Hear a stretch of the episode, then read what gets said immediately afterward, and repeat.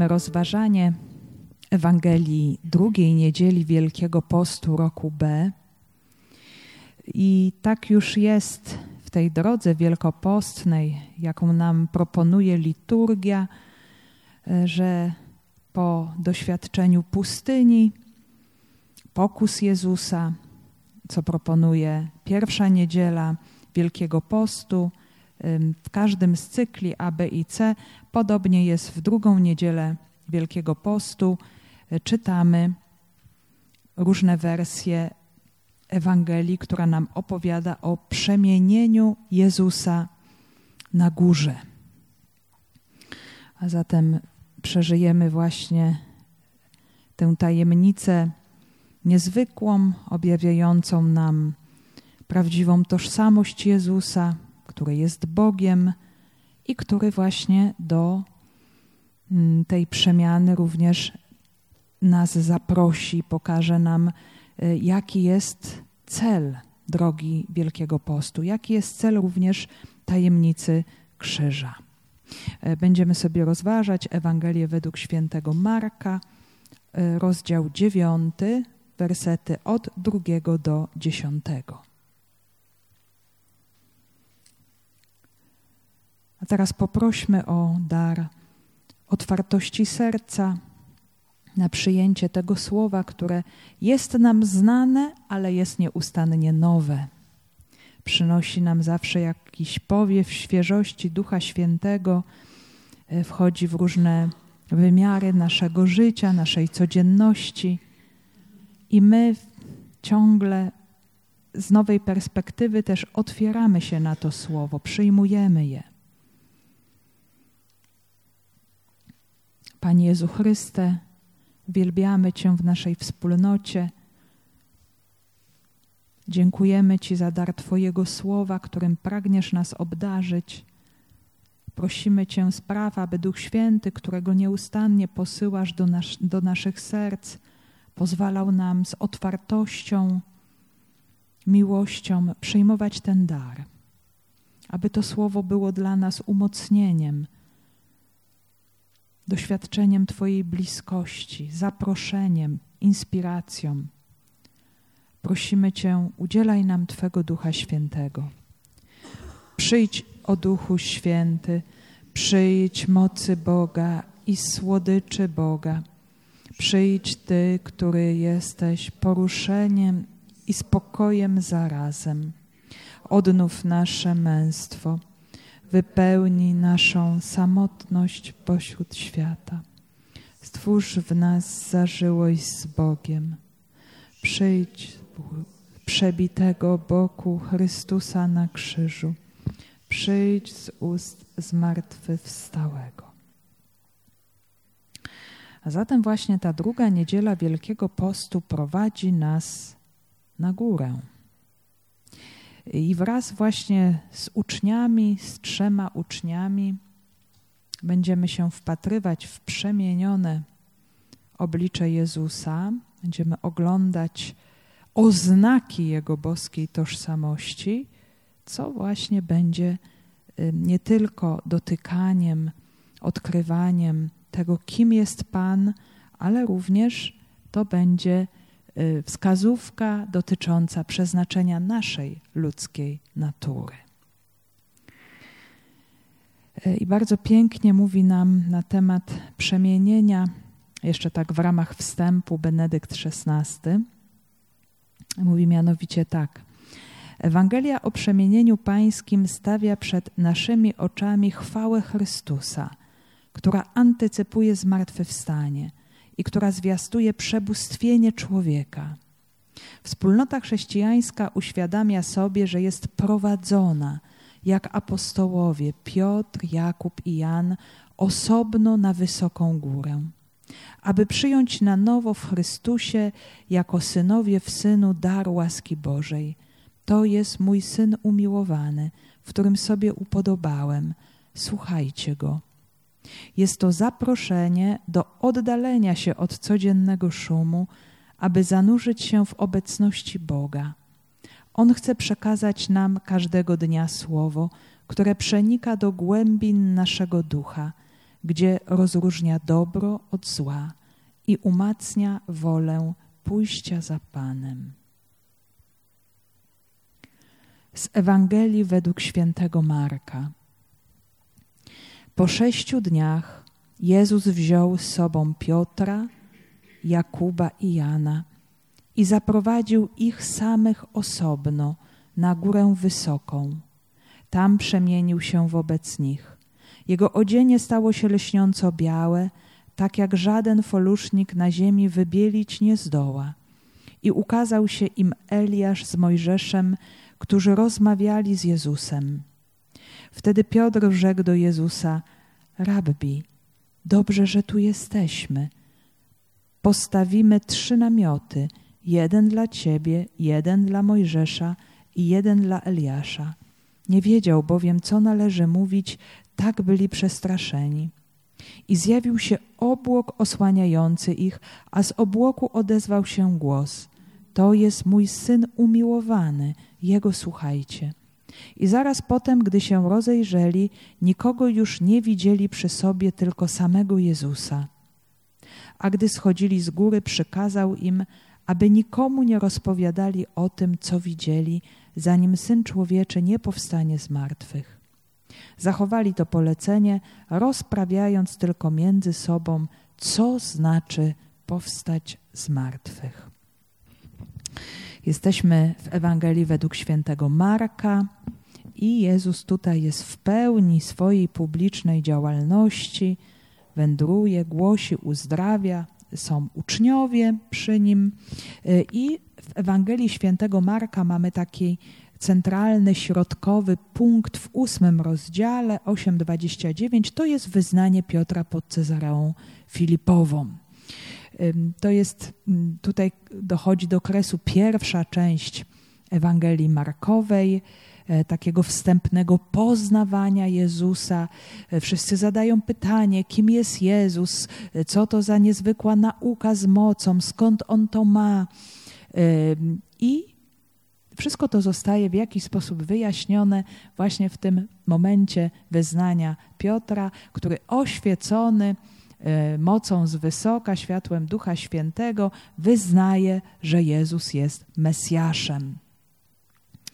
No właśnie, jakim Mesjaszem?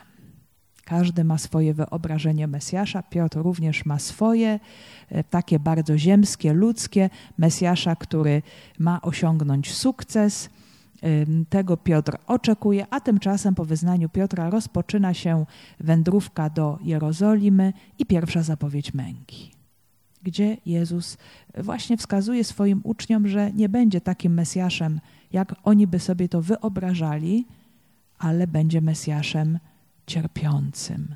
Że y, ta chwała Boża, Jego zwycięstwo, to wyzwolenie, które przynosi, objawi się najpełniej w tajemnicy krzyża, no i oczywiście też w tajemnicy zmartwychwstania, ale uczniowie tego nie rozumieją i Piotr słysząc o ewentualności cierpienia bardzo mocno się temu opiera, próbuje upominać Jezusa, y, nie potrafi się y, też z tym zgodzić, chce chronić Jezusa y, po ludzku, ale to jest sprzeczne z wolą Ojca. I pamiętamy też, że Jezus upomina Piotra, nie bądź mi przeciwnikiem, jesteś mi zawadą, do tyłu, za mnie, przeciwniku, szatanie. Jezus tu jest bardzo radykalny w tym ukierunkowaniu na swój cel.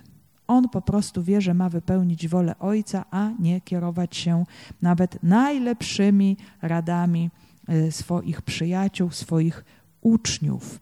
A zatem Jezus idzie w kierunku krzyża, i na tej drodze ku krzyżowi jest taki niezwykły moment umocnienia, pokazania, y, no, do czego ten krzyż prowadzi, bo krzyż ani w życiu Jezusa, ani w życiu chrześcijanina nie jest celem. Jest pewnym środkiem, jest pewną drogą ku celowi, czyli ku pełni życia. I Jezus na tej drodze właśnie do Jerozolimy, Y, my możemy sobie tę topografię też wyobrazić. Cezarea Filipowa, y, same krańce Ziemi Świętej, już granica Syrią, Libanem, potem zejście nieco na południe do Galilei Dolnej, Góra Przemienienia, kolejny punkt i później już dalej w kierunku Jerozolimy, ale właśnie ta góra jest tym punktem szczególnego umocnienia. Po sześciu dniach Jezus wziął z sobą Piotra, Jakuba i Jana i zaprowadził ich samych osobno na górę wysoką. Tam przemienił się wobec nich. Nasz ewangelista Marek jest bardzo syntetyczny, ale zawiera niesamowicie dużo treści w tych bardzo y, syntetycznych słowach. I mamy tutaj podaną chronologię. Sześć dni. Sześć dni y, to nie tylko nawiązanie do kontekstu wcześniejszego, jeszcze też za chwilę się do tego odniesiemy, do tego, co było wcześniej. Już wprawdzie trochę naszkicowałam ten kontekst, ale to też ma bardzo ciekawe powiązanie z tym, co usłyszymy później. Ale ta szóstka, ona tutaj jest bardzo znacząca, bo szósty dzień w Biblii to jest dzień stworzenia człowieka. E, jak sobie otworzymy Księgę Rodzaju? Pierwszy rozdział, zobaczymy, oczywiście jest to pewien bardzo symboliczny obraz, ten schemat tygodnia, który prowadzi do celebracji dnia siódmego, czyli szabatu. E, to dla Żydów było niezmiernie ważne, pokazać, że szabat jest ukoronowaniem dzieła stworzenia, to spotkanie z Bogiem, przebywanie z Nim, cieszenie się Jego obecnością, miłością, jedność z Nim tak, właśnie tym przedostatnim dziełem dnia szóstego jest korona stworzenia, czyli człowiek. Czyli jest to tutaj, możemy powiedzieć, też taka, taki subtelny odnośnik mówiący nam, nam, w jaki sposób my możemy interpretować tę scenę i o czym ona nam powie. Ona nam pokaże nowego człowieka prawdziwego człowieka według zamysłu Boga, bo Chrystus jest nie tylko Bogiem, ale jest prawdziwym człowiekiem i chce nam pokazać, do czego nasze człowieczeństwo ma y, zmierzać. Jezus sam wybiera świadków tego zdarzenia, nie wszystkich. Chociaż ostatecznie wiemy, że y, wszystkich dwunastu jest powołanych do tego, aby y, już po zmartwychwstaniu ogłaszać chwałę, zmartwychwstanie, nowe życie, również bóstwo Jezusa, a na razie są wtajemniczeni trzej, Piotr, Jakub i Jan.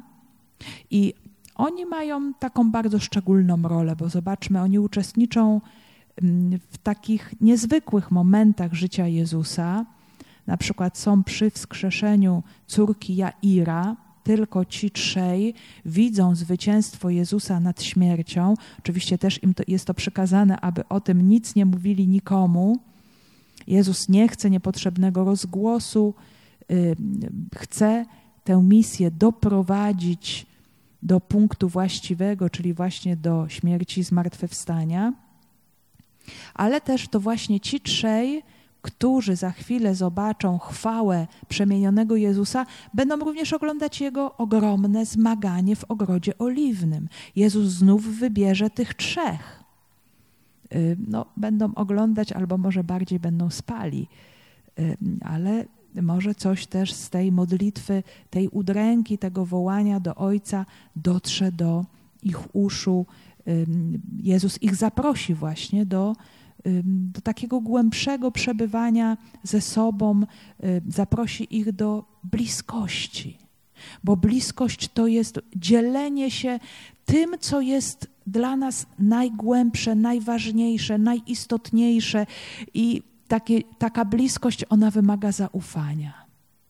Nie dzielimy się tak ze wszystkimi czymś, co jest dla nas no, takimi sprawami bardzo intymnymi, osobistymi a tu zobaczmy, Jezus e, właśnie z tą trójką dzieli się e, takimi dwoma wymiarami swojej osoby niezmiernie ważnymi i głębokimi, bo pokaże im jakiś szczególik, maleńki, nieznaczny swojego bóstwa, swojej chwały, ale pokaże im również swoje najgłębsze człowieczeństwo. Więc jest to dotykanie, jest to przebywanie właśnie w tych tajemnicach niesamowicie głębokich. chwile niesamowicie ważne, więc jest to zaproszenie, ono jest niesamowicie zobowiązujące. I takie zaproszenie zawsze, kiedy Bóg zaprasza człowieka do czegoś więcej, to się później staje misją, jakimś zadaniem, że oni są potem w tym kościele tymi filarami, mają umacniać wiarę, mają dawać świadectwo, ale oczywiście dopiero w odpowiednim czasie. Więc to właśnie ci idą na górę. Udają się na górę wysoką osobno, ale żaden z ewangelistów, ani Mateusz, ani Marek, ani Łukasz nie podają nam nazwy tej góry. O ile jezioro identyfikujemy, Jerozolimę identyfikujemy, Betlejem, Nazaret, y, różne miejsca, Kafarnaum, tak tutaj mamy górę. I oczywiście y, były różne próby interpretacji. Y, myślano też, że mogła to by być góra Hermon, 2884 metry nad poziomem morza, więc góra naprawdę imponująca, ośnieżona zimą, widoczna z daleka w górnej Galilei, e, w pobliżu Cezarei Filipowej, ale jednak nigdzie tradycja nam nie potwierdza związków z Hermonem. E, pomimo, że mogłoby to być bardzo ciekawe, e, to wejście też na Hermon e, no, mogłoby być bardzo, bardzo trudne.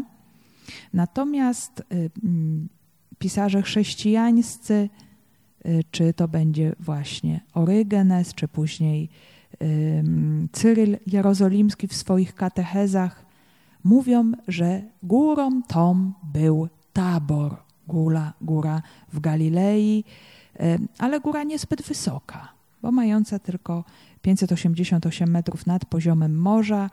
Jednak kto był i widział, może już sobie od razu przywołać w wyobraźni tę górę, że ona się wyróżnia w krajobrazie galilejskim, E, który jest też bardzo zróżnicowany, tak, e, jeżeli chodzi o wysokość terenu.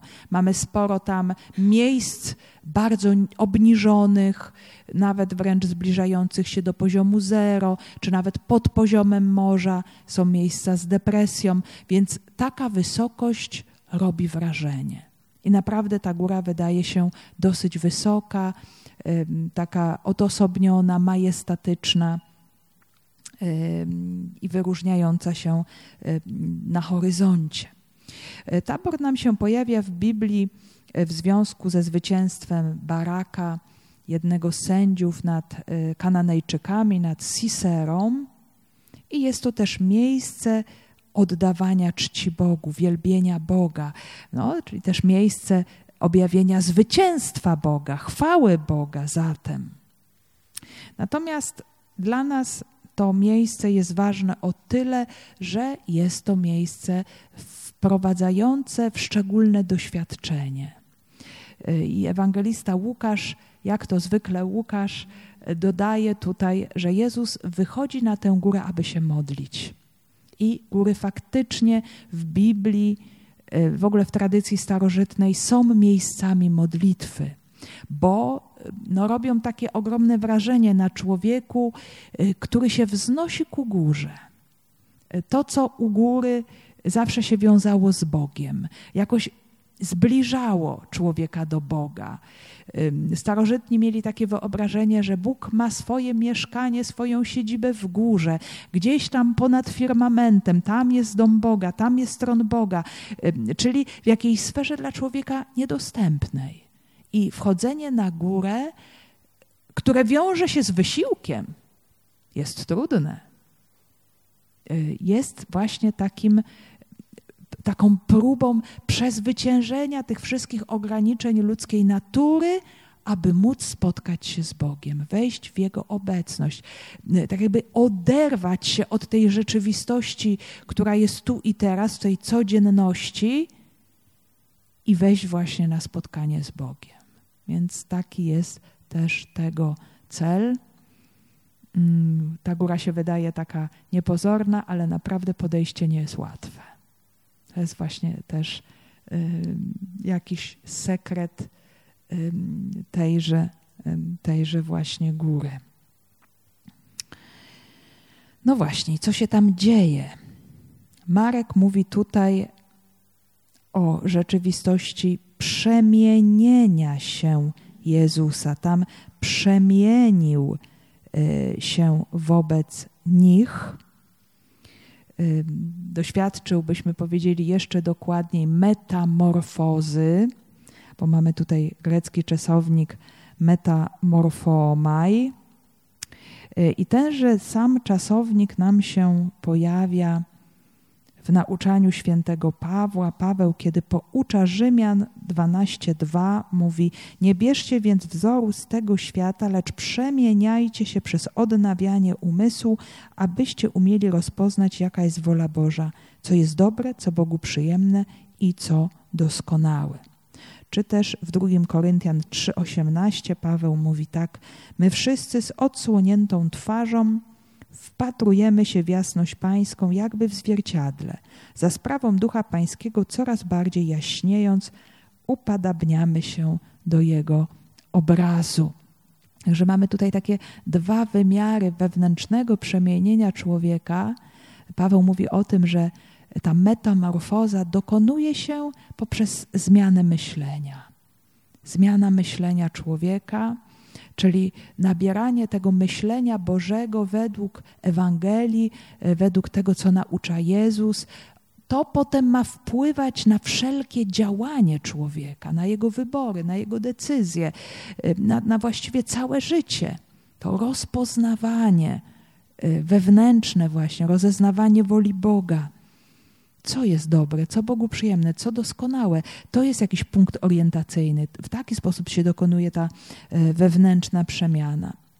E, to drugie pouczenie dotyczy właśnie wpatrywania się e, w Chrystusa, no, czyli właśnie uczenie się, kontemplowanie Jego osoby, Jego życia, Jego misji, właśnie przyswajanie sobie, coraz bardziej wchodzenie w rzeczywistość jego życia.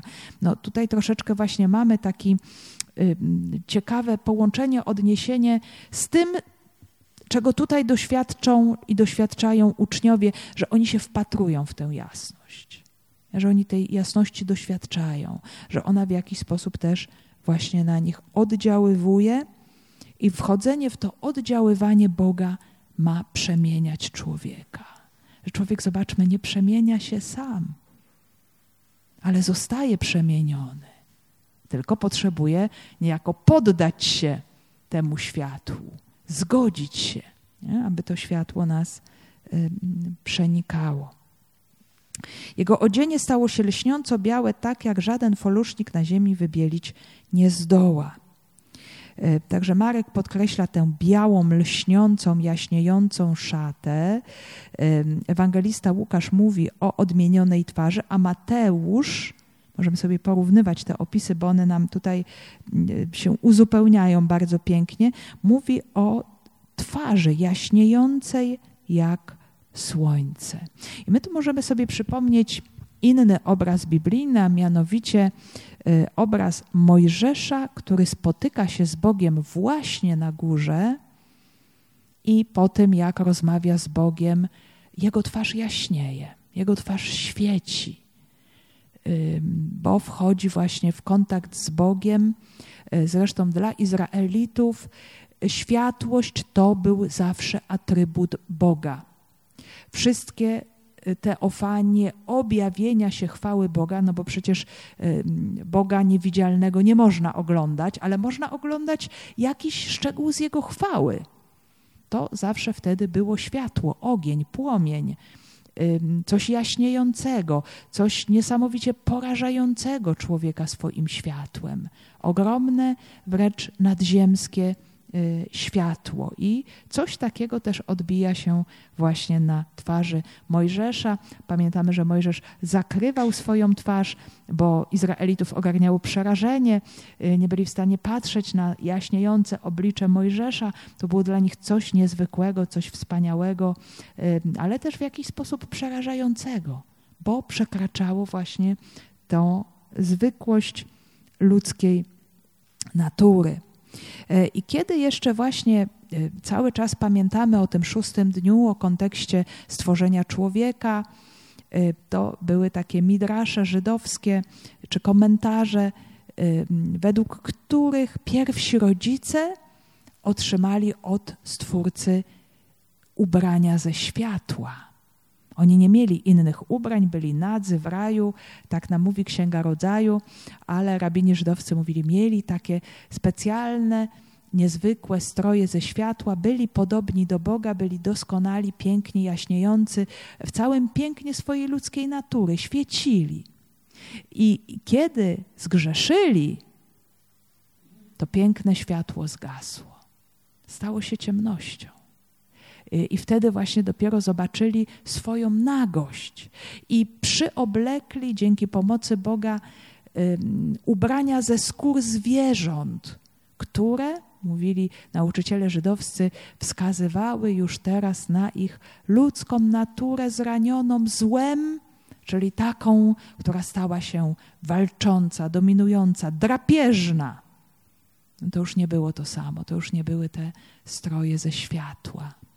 E, także tej, według tej myśli żydowskiej e, Jezus przychodzi, aby pokazać człowiekowi właśnie w tej scenie przemienienia i to pierwotne piękno, które utracił, ale też to, co Bóg chce darować człowiekowi, bo Bóg pragnie niesamowicie naszego piękna, naszego szczęścia. Bóg nas właśnie w takim celu stworzył. I właśnie w Jezusie Chrystusie my możemy osiągnąć to, co jest naszą tęsknotą. To, co również stało się w jakiś sposób pokusą człowieka być jak Bóg. Bóg chce nam to dać. Nie jest rzeczą słuszną otrzymywać to z rąk demona, bo demon nie może nam dać boskości. On tylko y, wprowadza człowieka właśnie w jakąś iluzję swoimi pokusami. Będziecie jak Bóg, kiedy zrobicie to, co ja wam powiem. Ale to jest nieprawda. Zawsze doświadczymy jakiegoś upokorzenia, udręki, kiedy pójdziemy za tym kłamstwem.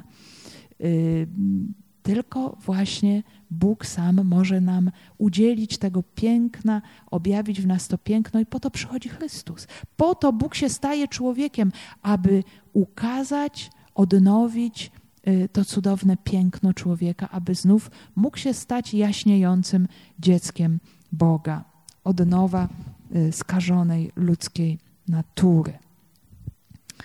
I ukazał się im Eliasz z Mojżeszem, którzy rozmawiali z Jezusem.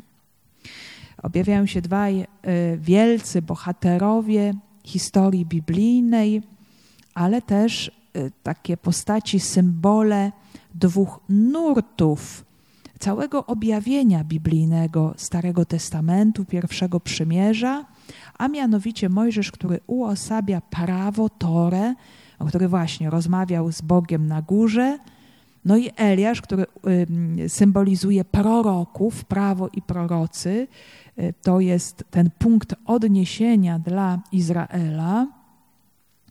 I Eliasz też się spotkał z Bogiem na górze, na tej samej zresztą, więc y, doświadczył Boga. Także możemy o tym czytać. Księga Wyjścia 24, Pierwsza Królewska 19. I oni są właśnie tutaj tym symbolem autorytetu, wykładni. Cała ta droga prowadziła do Mesjasza. Prawo i prorocy. Do tej pełni objawienia Boga, do pełni wyzwolenia, którą miał przynieść Mesjasz. Y, I rozmawiają. Łukasz jeszcze doda o odejściu, o eksodusie Jezusa, który miał się dokonać w Jerozolimie. Więc y, wszystko to, co było wcześniej, ta pierwsza historia, ona była zapowiedzią, figurą tego prawdziwego eksodusu, wyjścia z niewoli y, grzechu do wolności dzieci Bożych, do nowego życia. I o tym właśnie rozmawiali. Jest też taki piękny obraz, bo zobaczcie, to właśnie pokazuje jeszcze tutaj tę scenę przed zmartwychwstaniem Jezusa, ale pokazuje, że właśnie wszyscy ci, ludzie, którzy odeszli, przeszli już na drugą stronę, że oni oczekiwali na to wydarzenie paschalne Jezusa, aby móc doświadczyć daru odkupienia, daru nowego życia, e, ale gdzieś jednak żyli w Bogu, że oni nie umarli, że nie zniknęli, że to ich życie się nie skończyło, że ta ogromna nadzieja, którą położyli w Bogu, ona nieustannie była żywa. I w końcu mogli właśnie wejść w to doświadczenie tego, który był zapowiadany, który, do którego prowadziła cała ich misja. Niesamowicie piękne, cudowne połączenie właśnie tych dwóch testamentów, starego i nowego. Wtedy Piotr rzekł do Jezusa: Rabbi, dobrze, że tu jesteśmy. Postawimy trzy namioty: jeden dla ciebie, jeden dla Mojżesza, jeden dla Eliasza. Nie wiedział bowiem, co należy mówić, tak byli przestraszeni. No, jest jakiś lęk, przestrach, ale to dlatego, że wchodzą w misterium boskości, która ich całkowicie przerasta. Po prostu są w jakiejś niezwykłej wizji, w jakimś niezwykłym doświadczeniu, które jest, no właśnie, tak jak się mówi, że Bóg jest tremendum et fascinosum, czyli jest przerażający i zachwycający jednocześnie. Tak to możemy powiedzieć po ludzku, że y, przeraża, możemy powiedzieć dlatego, że jest tak niezwykły, tak inny, y, że to tak wykracza poza wszelkie ludzkie doświadczenie, ale jednocześnie on zachwyca. On powoduje niesamowitą rozkosz w człowieku i, i, i Piotr mówi: Dobrze, że tu jesteśmy. Chcę tę rzeczywistość zatrzymać.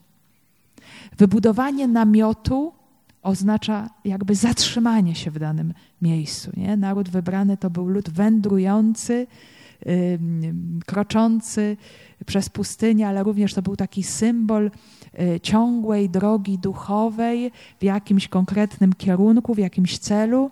Natomiast yy, to zawołanie ono oznacza zatrzymajmy się uwiecznijmy ten, ten moment, bądźmy po prostu w tym, bo człowiekowi z Bogiem jest dobrze. Tutaj, moi drodzy, możemy nad tym też tak reflektować i otwierać się właśnie na, na, tę, na ten niesamowicie piękny obraz zachwytu człowieka, bo to jest y, jakby odniesienie do tych najgłębszych pragnień człowieka, których człowiek nawet do końca czasami nie potrafi wyartykułować, wyrazić, opowiedzieć. I nagle, nagle czuje, że to jest to. Że nagle zostaje porwany do rzeczywistości tak cudownej, że po prostu nie chce, żeby się to kiedykolwiek skończyło. Piękna jesteś chwilotrwaj, tak? Piotr jakby tak chciał powiedzieć, zostańmy tu. Piotr chce właśnie, y, zobaczmy też bardzo, to jest ciekawe, zrobić coś po swojemu, wybudować namiot.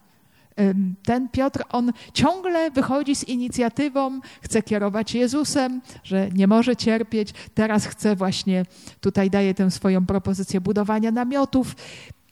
On cały czas jeszcze to wszystko widzi po swojemu. On chce, żeby to było tak, jak jemu się wydaje.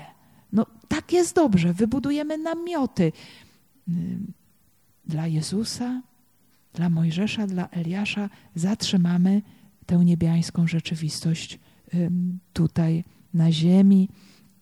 Będzie to nowy przybytek Bożej obecności. Jakaś właśnie tutaj możemy powiedzieć nowa świątynia. Także nie wiedzą, jak na to zareagować, chcą tę scenę po prostu zatrzymać. E, niektórzy interpretatorzy widzą tutaj też takie nawiązanie do święta namiotów. Kiedy budowano namioty i Izraelici mieli nawet obowiązek podczas tych świąt mieszkać, przebywać w namiotach przez pewien czas, e, oni je tak budowali, że e, trzeba było pozostawić jakąś dziurę, jakiś, jakąś przestrzeń otwartą, po to, żeby Szekina, chwała Boża, mogła stąpić. Tak jak Bóg wędrował ze swoim ludem, jak Arka Przymierza mieszkała w namiocie, ta obecność Boża wędrowała, tak właśnie to było upamiętniane i jest po dzień dzisiejszy e, w święcie namiotów. Jest taka też bardzo ciekawa interpretacja, że e, łączy się to też e, właśnie z tym kontekstem poprzedzającym, że sześć dni wcześniej, o czym nam, do czego nam nawiązuje też ewangelista, przed świętem namiotów było najważniejsze święto judaizmu, a mianowicie Dzień Pojednania Jom Kippur. I to był taki dzień, y, kiedy arcykapłan w imieniu całego ludu wchodził do świętego świętych, miejsca obecności Boga i wypowiadał imię Boga, ogłaszał imię Boga, proklamował imię Boga, którego nie wypowiadano. Jeden, jedyny raz w roku. I ten Piotr pod Cezareą Filipową, y, który proklamuje tożsamość Jezusa, Syna Bożego, Mesjasza, Syna Bożego, jest jakby tym kapłanem nowego przymierza, właśnie w Chrystusie on nim będzie, ale jest to właśnie taka profetyczna scena, która bardzo mocno może właśnie tutaj w tej interpretacji odnosić się do tego dnia, do tego wyznania, że Piotr to czyni wtedy tam pod Cezareą, a tutaj chce budować namioty, bo nadszedł dzień święta namiotów. Także też w taki sposób można to e, interpretować. Także my mamy też różnego rodzaju proroctwa, zwłaszcza w księdze Zachariasza, związane ze świętem namiotów, że będzie to taki niezwykły dzień objawienia się chwały Bożej. I prorok Zachariasz mówi nam o takim właśnie jakimś niezwykłym świetle, które objawi się podczas święta namiotów. Będzie to jeden, jedyny dzień. Pan tylko wie o nim. Nie będzie to dzień ni noc. Wieczorną porą będzie jasno. W owym dniu wypłyną z Jerozolimy strumienie wód. Połowa z nich popłynie do Morza Wschodniego, połowa do Morza Zachodniego. Bardzo niezwykłe też proroctwo też zapowiadające świętowanie święta namiotów przez e, wszystkich ludzi, również przez obcych, przez pielgrzymów, którzy przybędą do Jerozolimy. E, Jezus będzie do tego święta namiotów nawiązywał. To mamy w Ewangelii Janowej bardzo mocno podkreślone, właśnie ten znak światła, kiedy Jezus siebie ogłosi jako światłość świata, bo zapalano wtedy na świę w świątyni jerozolimskiej ogromne pochodnie upamiętniające yy, słup ognia, który prowadził Izraela przez pustynię. I zobaczmy, to światło na obliczu Jezusa też nam do tego tu się jakoś odnosi. Ten blask taboru. Y, I jednocześnie też Jezus objawi siebie jako ten strumień żywej wody. Ktokolwiek jest spragniony, niech przyjdzie do mnie i pije. Y, jako właśnie wypełnienie y, proroctwa Zachariasza dotyczącego święta namiotów. I święto to będą obchodzić wszyscy, mówi prorok Zachariasz. Wszyscy ci, którzy ocaleją spośród wszystkich ludów biorących udział w wyprawie na Jerozolimie, rokrocznie pielgrzymować będą, by oddawać pokłon królowi Panu zastępów i obchodzić święto namiotów. Bojaźń właśnie tutaj się jawi uczniów, już sobie powiedzieliśmy właśnie w tym kontakcie ze świętością i to święto namiotów no, miało być takim wielkim objawieniem się chwały Boga i tej nowości, którą przyniesie Mesjasz. I mamy centralny motyw sceny. Zjawił się obłok osłaniający ich. A z obłoku odezwał się głos: To jest mój syn umiłowany, jego słuchajcie. Także ta scena bardzo mocno nam nawiązuje do teofanii Boga na Synaju. Księga Wyjścia, rozdział 19, 16, 18. Trzeciego dnia rano rozległy się grzmoty z błyskawicami, a gęsty obłok rozpostarł się nad górą i rozległ się głos potężnej trąby, tak że cały lud przebywający w obozie drżał ze strachu. Mojżesz wyprowadził lud z obozu naprzeciw Boga i ustawił u stóp góry. Góra zaś Synaj cała, była cała spowita dymem, gdyż Pan stąpił na nią w ogniu i uniósł się dym z niej jakby z pieca i cała góra bardzo się trzęsła. Że mamy tę teofanię Boga na Synaju, objawienie się chwały Bożej, e, motyw światła, motyw dymu, obłoku spowijającego górę. Także te skojarzenia są tutaj bardzo, bardzo e, konkretne. No ale właśnie ten obłok, ten obłok daje nam tutaj jeszcze więcej skojarzeń, bo to jest. Y, obłok był takim symbolem czegoś tajemniczego, czegoś, co coś skrywa i jednocześnie coś objawia. Objawia obecność Boga, ale jednocześnie skrywa, bo osłania tych, którzy są na tej górze. Nie? Też to był taki znak obecności Boga w przybytku, w namiocie, czy nawet w świątyni jerozolimskiej później. Wtedy to obłyk okroł namiot spotkania, a chwała Pana napełniła przybytek. I nie mógł Mojżesz wejść do namiotu spotkania, bo spoczywał na nim obłok i chwała Pana wypełniała przybytek. Taki znak obecności Boga. E, moi drodzy, to jest cudowny obraz. To wszystko, co się tutaj rozgrywa, bo zobaczmy, e, Piotr chce budować namioty. Chce wykonać coś ludzką ręką. Chce zrobić coś dla Boga. A Bóg odpowiada właśnie przez to, co się teraz dzieje. Tak jak kiedyś Dawid otrzymał tę odpowiedź: To nie ty zbudujesz mi dom, to ja ci zbuduję dom. I jaki dom buduje Bóg? Jaka jest odpowiedź na zatrzymanie obecności Boga na ziemi? No ten obłok. Ten obłok zacieniający, okrywający e, tych trzech wielkich bohaterów, to jest również symbol Ducha Świętego. Zobaczmy, kto buduje dom, wspólnotę pomiędzy Bogiem i człowiekiem, kto buduje Kościół? Duch Święty. To jest wspólnota zjednoczona tym świętym obłokiem, czyli Duchem Świętym. To On nas jednoczy razem, to On nas łączy, to On nas gromadzi. Nie tyle jakiś konkretny budynek, owszem, on jest też potrzebny, ale on wyraża coś więcej wspólnotę zjednoczonych właśnie pod świętym obłokiem mocą Ducha Świętego.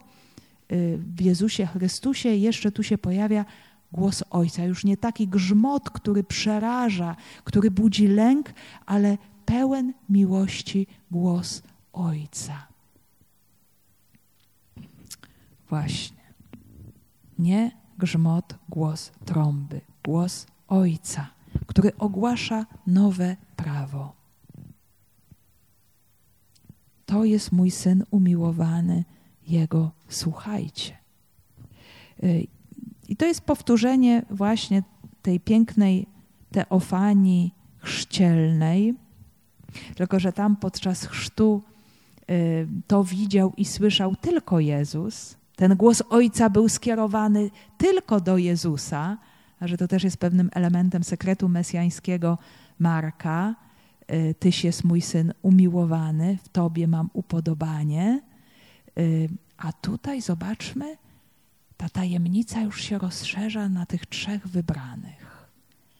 Te słowa są skierowane już do nich. Już mogą rozpoznać, odkryć tożsamość Jezusa, że jest On umiłowanym synem Ojca. Ale nie tylko to. Pojawia się jeszcze coś dodatkowego, coś więcej. Jego słuchajcie Czyli to Jezus zostaje ogłoszony tutaj uroczyście nowym punktem odniesienia, nowym autorytetem. Tak jakby to spotkanie z Mojżeszem i z Eliaszem to było przekazanie pałeczki. Oni przyszli i oddają wszystko w ręce Jezusa. Ta ich dotychczasowa praca całe świadectwo, które zostawili, prawa, proroctwa, ona już teraz dochodzi do pełni, do realizacji właśnie w tym, którego prawo i prorocy zapowiadali, Mesjasza, Syna Bożego. Teraz Jezus staje się tym punktem odniesienia, Jego należy słuchać i głos Ojca stwierdza to bardzo, bardzo uroczyście. Zaraz potem gdy się rozejrzeli, nikogo już nie widzieli przy sobie, tylko samego Jezusa. I to widzenie ustępuje. Światło znika. Jezus już nie jaśnieje. Jego bóstwo znów jest utkryte pod Jego człowieczeństwem. Tak jak to miało miejsce właściwie przez cały całe jego ziemskie życie. Ale to jest właśnie niesamowicie ważne i niesamowicie potrzebne, bo Jezus przyjmuje tą pokorną postać sługi po to, aby móc się zbliżyć jak najlepiej do człowieka zranionego grzechem, żeby tego człowieka nie porazić blaskiem swej chwały. Ta chwała jest ukryta. Właśnie to jest to uniżenie, ta kenoza Jezusa, y, po to, żeby człowiek został wywyższony. Tym celu Bóg się uniża, ukrywa y, tę prawdę o, mm, o tym, kim jest w rzeczywistości że jest absolutnym Panem świata. Mm, no, że y, gdyby nam się Bóg objawił, wszyscy byśmy tutaj w porażeniu upadli i myślę, żebyśmy od razu zapragnęli, żeby być z Nim już tam.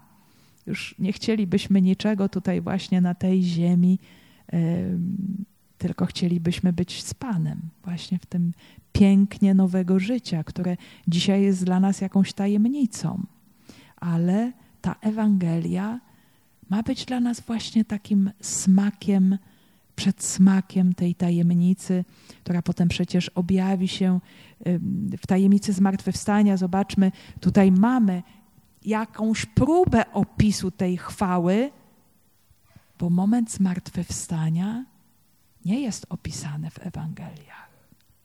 Jest zapisane to, co było przed pogrzeb Jezusa, że został pogrzebany. I jest opisane to, co się wydarzyło po zmartwychwstaniu, czyli pusty grób. Sam moment zmartwychwstania nie zostaje zapisany, bo to jest właśnie rzeczywistość niewyrażalna ludzkim językiem, już wprowadza nas y, w rzeczywistość wieczności, boskości, nowego życia. Już potem oczywiście będą te spotkania z Jezusem Chrystusem w ciele, ale e, tutaj właśnie ten moment przemienienia tak bardzo pięknie i subtelnie rzeczywistość zmartwychwstania nam zapowiada. A gdy schodzili z góry, przykazał im, aby nikomu nie rozpowiadali o tym, co widzieli, zanim syn człowieczy nie powstanie z martwych. Zachowali to polecenie, rozprawiając tylko między sobą, co znaczy powstać z martwych.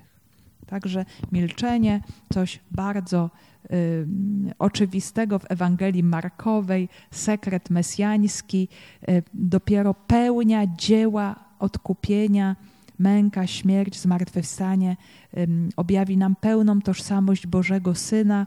Na razie jest to wszystko, wszystko w ukryciu i uczniowie biorą sobie to do serca ale rozmawiają w trójkę między sobą. Co to znaczy powstać z martwych? Otóż dlaczego rozmawiają? Bo oczywiście ta prawda o zmartwychwstaniu, ona była w czasach Jezusa już w miarę rozwinięta, nie we wszystkich kręgach religijnych, ale na przykład wśród faryzeuszów była y, rozwinięta, jednak oczekiwano zmartwychwstania na końcu czasów.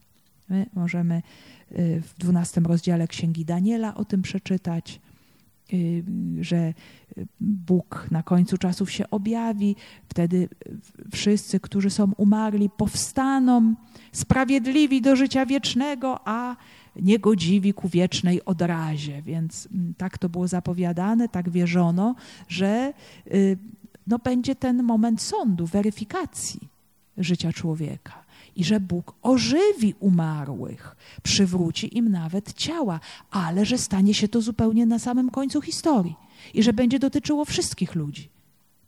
A Jezus tutaj zapowiada powstanie z martwych, no, które ma się już jakoś dokonać niebawem i ma dotyczyć Jego najpierw. Więc to było absolutne nowum.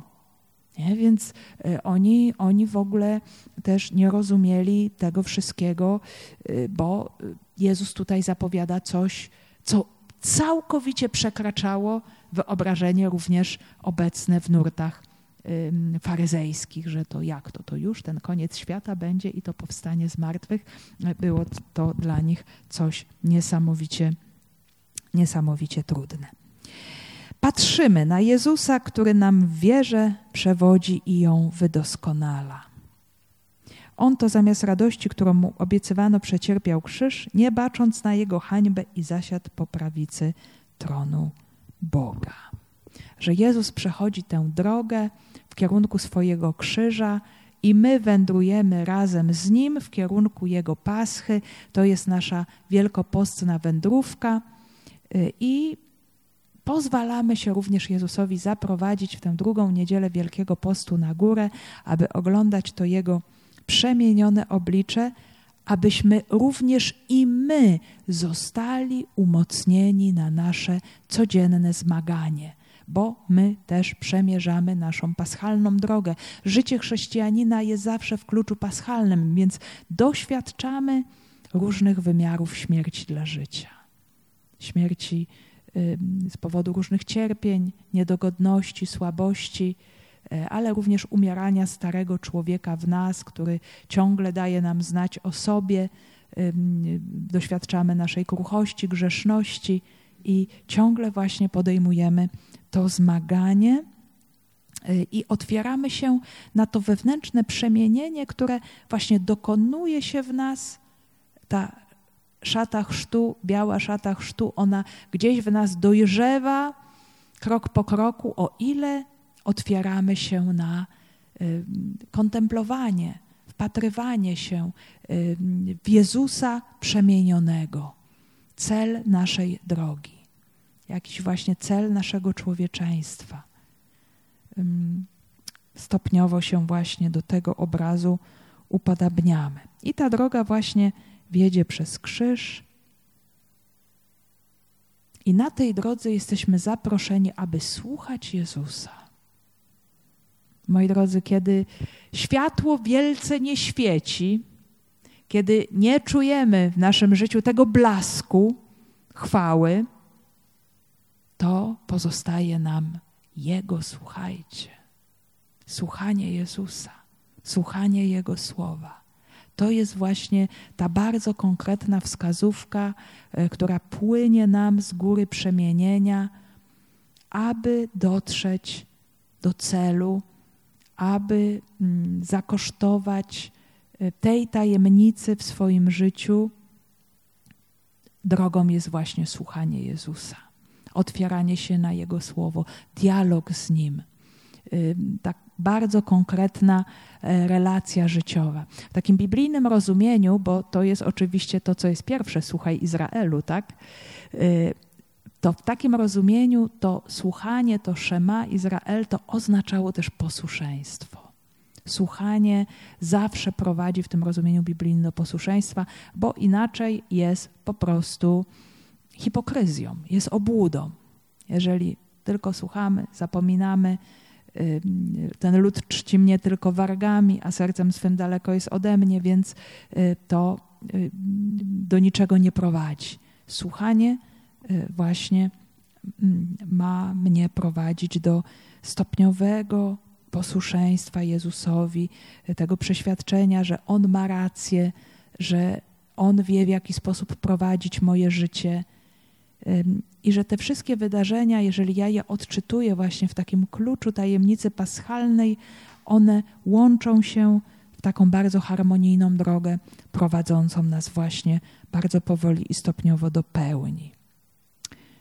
No i każdy z nas może sobie zadać pytanie, co jest dla mnie dzisiaj ważne w tym słowie? Co dziś do mnie najbardziej przemawia?